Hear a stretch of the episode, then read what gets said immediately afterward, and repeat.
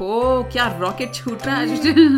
नमस्ते, मेरा नाम दीप्ति है और मैं 40 से ऊपर साल की हूँ और आपका स्वागत है जोश के साथ हमारे हिंदी के पॉडकास्ट में, जिसमें हम हर हफ्ते मनगढ़ंत हिंदी की कहानियाँ बनाते हैं। किस चीज से बनाते हैं? स्टोरी स्टार्टर से साफ साफ हम बोलते हैं। और स्टोरी स्टार्टर क्या होता है? कौन कहाँ और क्या। और आज हमारे पास स्टोरी स्टार्टर है सात्विक का। सात्विक ने ये स्टोरी स्टार्टर हमें भेजा था दिसंबर में और अब हम फाइनली उस तक पहुंच रहे हैं। बहुत बहुत शुक्रिया सात्विक, आपने ये स्टोरी स्टार्टर हमें भेजा। तो कौन? एक चेयर की हिंदी कुर्सी। और उसका नाम सात्विक ने सजेस्ट किया था चेयरमैन, लेकिन हमने, क्योंकि कुर्सी जो है वो फेमिनिन होती है, स्त्रीलिंग होती है, तो हमने क्या नाम रखा? कुर्सी औरत। और कहाँ पे है ये कुर्सी औरत? एक बेड पर अनिल द प्लास्टिक बैग के साथ। हाँ, अब जिन लोगों को अनिल प्लास्टिक बैग नहीं याद, उनको हम क्या बता सकते हैं अनिल प्लास्टिक बैग के बारे में? एक प्लास्टिक बैग है जो बोल सकता है। और उसकी बेचारे की एक बारी सब्जी भी बन गई थी। हाँ। और या बस एक प्लास्टिक बैग है, जैसे शॉपिंग बैग जब सब्जी वगैरह खरीदने जाते हो उस तरह का। ओके, हालांकि आजकल लोग कपड़े के बैग लेके जाते हैं सब्जी खरीदने, तो बेचारा अनिल उदास भी हो सकता है कि आजकल कोई उसका इस्तेमाल नहीं हो रहा। अच्छा, और कहाँ हैं ये दोनों? ये दोनों बिस्तर पर बातें कर रहे हैं। तो कुर्सी औरत और अनिल प्लास्टिक बैग एक बिस्तर पर लेटे बैठे, हमें नहीं पता, और बातें कर रहे हैं। हाँ। तो आइए कहानी शुरू करते हैं। ओके, तुम शुरू करो। हाँ, पहले बताना है। बिल्कुल, मैंने एक और कैरेक्टर ऐड करा। ओ हाँ, और उसका नाम है बिस्तर बोयो। तो जिस बिस्तर पर कुर्सी औरत और अनिल प्लास्टिक बैग लेटे या बैठे हैं, हाँ, वो बिस्तर भी बोल सकता है। ठीक है। सुनने वालों तैयार हो जाइए, आज की कहानी में क्या होने वाला है हमें भी कुछ नहीं पता। शुरू करें। एक दिन कुर्सी औरत और अनिल प्लास्टिक बैग एक बिस्तर के ऊपर थे और अनिल प्लास्टिक बैग जो है अपना रोना रो रहा था कुर्सी औरत के सामने, क्योंकि वो दोनों दोस्त थे।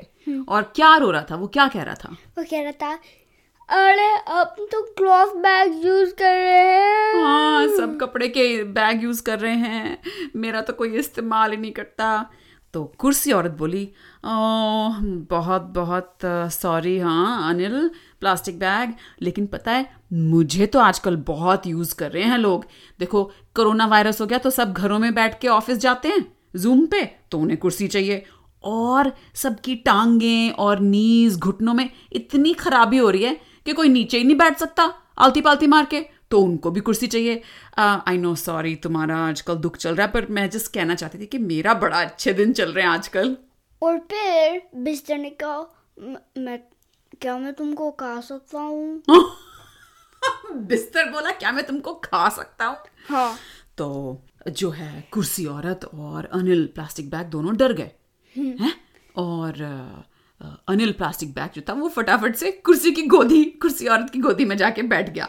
और पर कुर्सी ने कहा, बिस्तर है।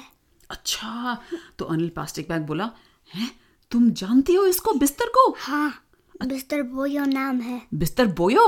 हाँ। ओ, ये मैं तो पहली बार मिल रहा हूँ, नया आया क्या तुम्हारे घर में? हाँ। अच्छा, तो अनिल बोला, नमस्ते बिस्तर बोयो भाई, राम राम।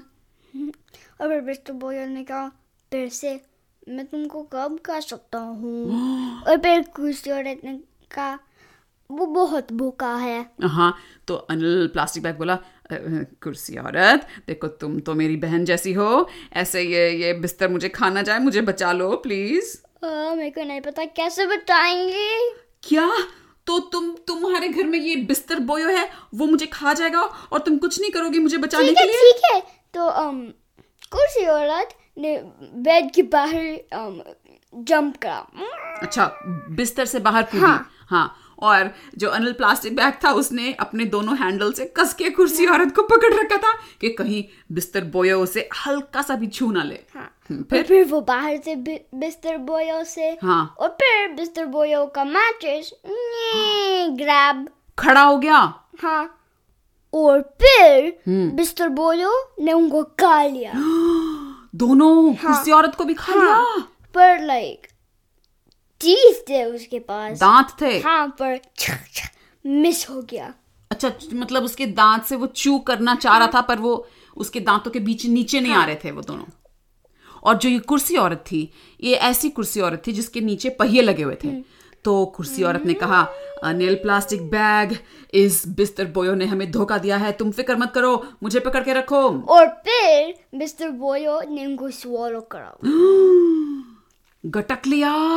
और वो दोनों अनिल प्लास्टिक बैग कुर्सी के ऊपर और कुर्सी के पहिए करके सीधा जाके वो बिस्तर बोयो के पेट में पहुंच गए। हाँ, और एक एसिड था वहां पे, उसके पेट में एसिड था। हाँ, बड़ी बड़ा सा रॉक था, बड़ा सा पत्थर भी था। हाँ, और वो पत्थर के ऊपर लैंड हुए। अच्छा, और कुर्सी औरत को बड़ी जोर से लगी और बोली, आए मेरी कमर, आए मेरी कमर टूट गई।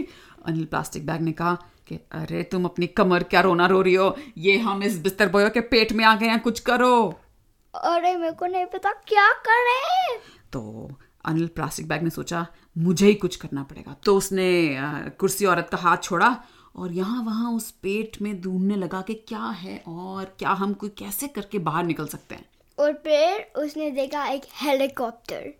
बिस्तर बोयो के पेट में एक हेलीकॉप्टर था।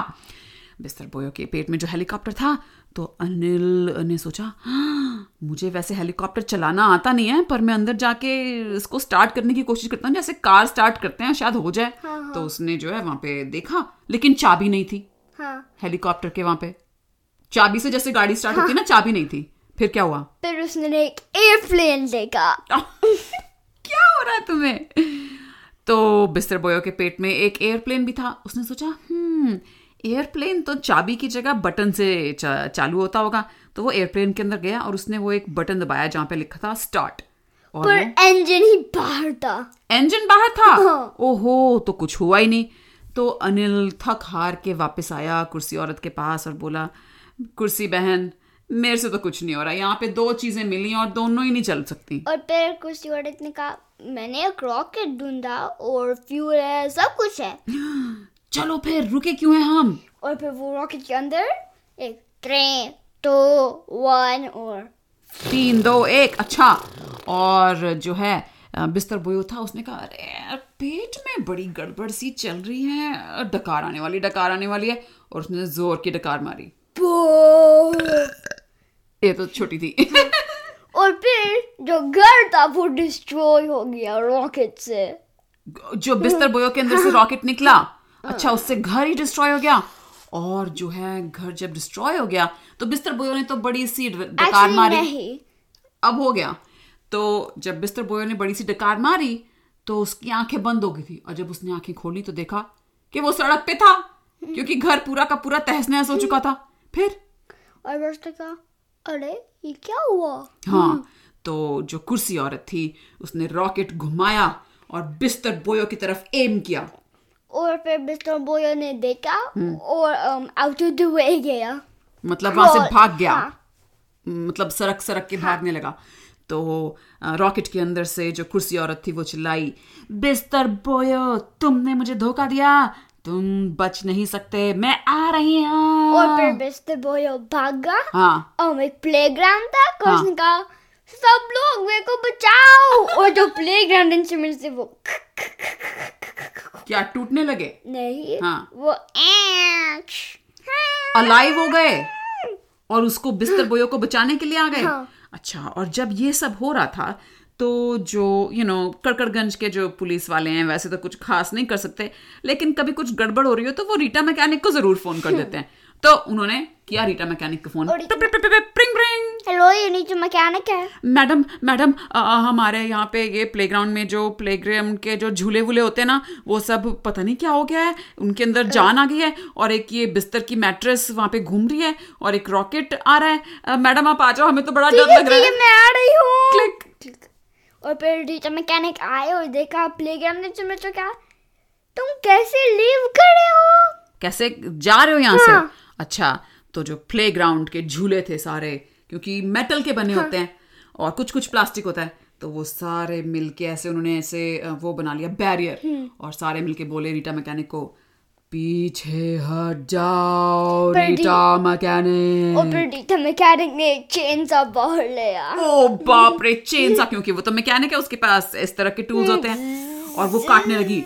और जो सारे जो झूले थे उन्हें उन्होंने देखा कि वो क्या कर रही है, तो उन्होंने कहा हम हार नहीं मानेंगे। और वो धीरे धीरे, जिनको वो काट रही थी वो तो ठीक है, लेकिन बाकी रीटा मैकेनिक को चारों तरफ से घेरने लगे। और फिर रीटा मैकेनिक ने एक ब्लो टॉर्च लिया, नहीं फ्लेम थ्रोवर, सारे को आग लगाने लगी। और उधर जो हमारी कुर्सी औरत थी रॉकेट में, वो कह रही है, अरे ये हो क्या रहा है, मैं तो ये बिस्तर बोयो का पीछे कर रही थी, ये बीच में किसी और की लड़ाई कहाँ से शुरू हो गई।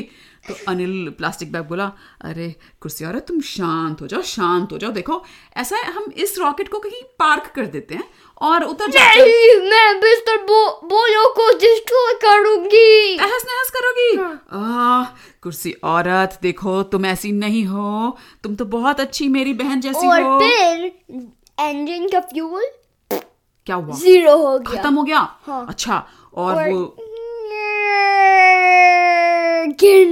गिरने लगा। अच्छा, और अनिल प्लास्टिक बैग चीख रहा था नहीं, और जो कुर्सी औरत थी वो बोली, अब कुछ नहीं कर सकती मैं, ये रॉकेट नीचे धरती पे इस कड़कड़गंज में सड़क पे भूक करके जाएगा और आग लग जाएगी और हम दोनों मर जाएंगे। मैं तुम्हें जानकर बहुत खुशी हुई मुझे। और फिर एक एयरप्लेन करके स्पेसशिप को डिस्ट्रॉय कर दिया।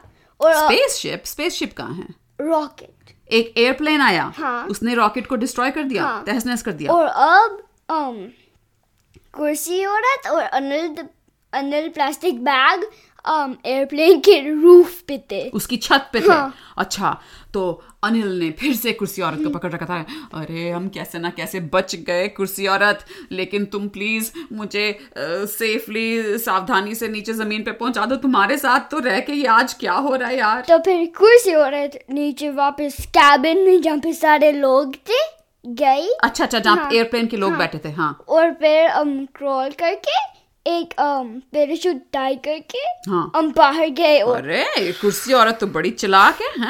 हाँ। और उसने दरवाजा खोल दिया एयरप्लेन का और कूद गई। हाँ। और जैसे ही वो तो कूद गई और उसने पैराशूट भी खोल लिया, लेकिन जो एयरप्लेन के अंदर एयर प्रेशर था वो खराब हो गया और एयरप्लेन डगमगाने लगा और वो क्रैश होने वाला था कड़कड़गंज के प्लेग्राउंड पे।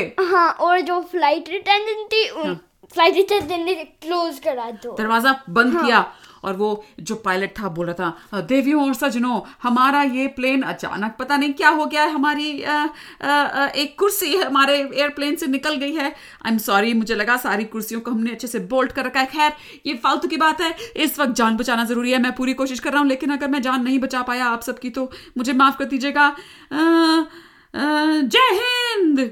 और वो प्लेन को ठीक करने लगा। और फिर वहां पे क्या हो रहा है, रीटा मैकेनिक और रीटा मैकेनिक ने सक्सेसफुली प्लेग्राउंड स्ट्रक्चर्स को डिफीट कर दिया। सक्सेसफुली की हिंदी क्या होगी, नहीं पता।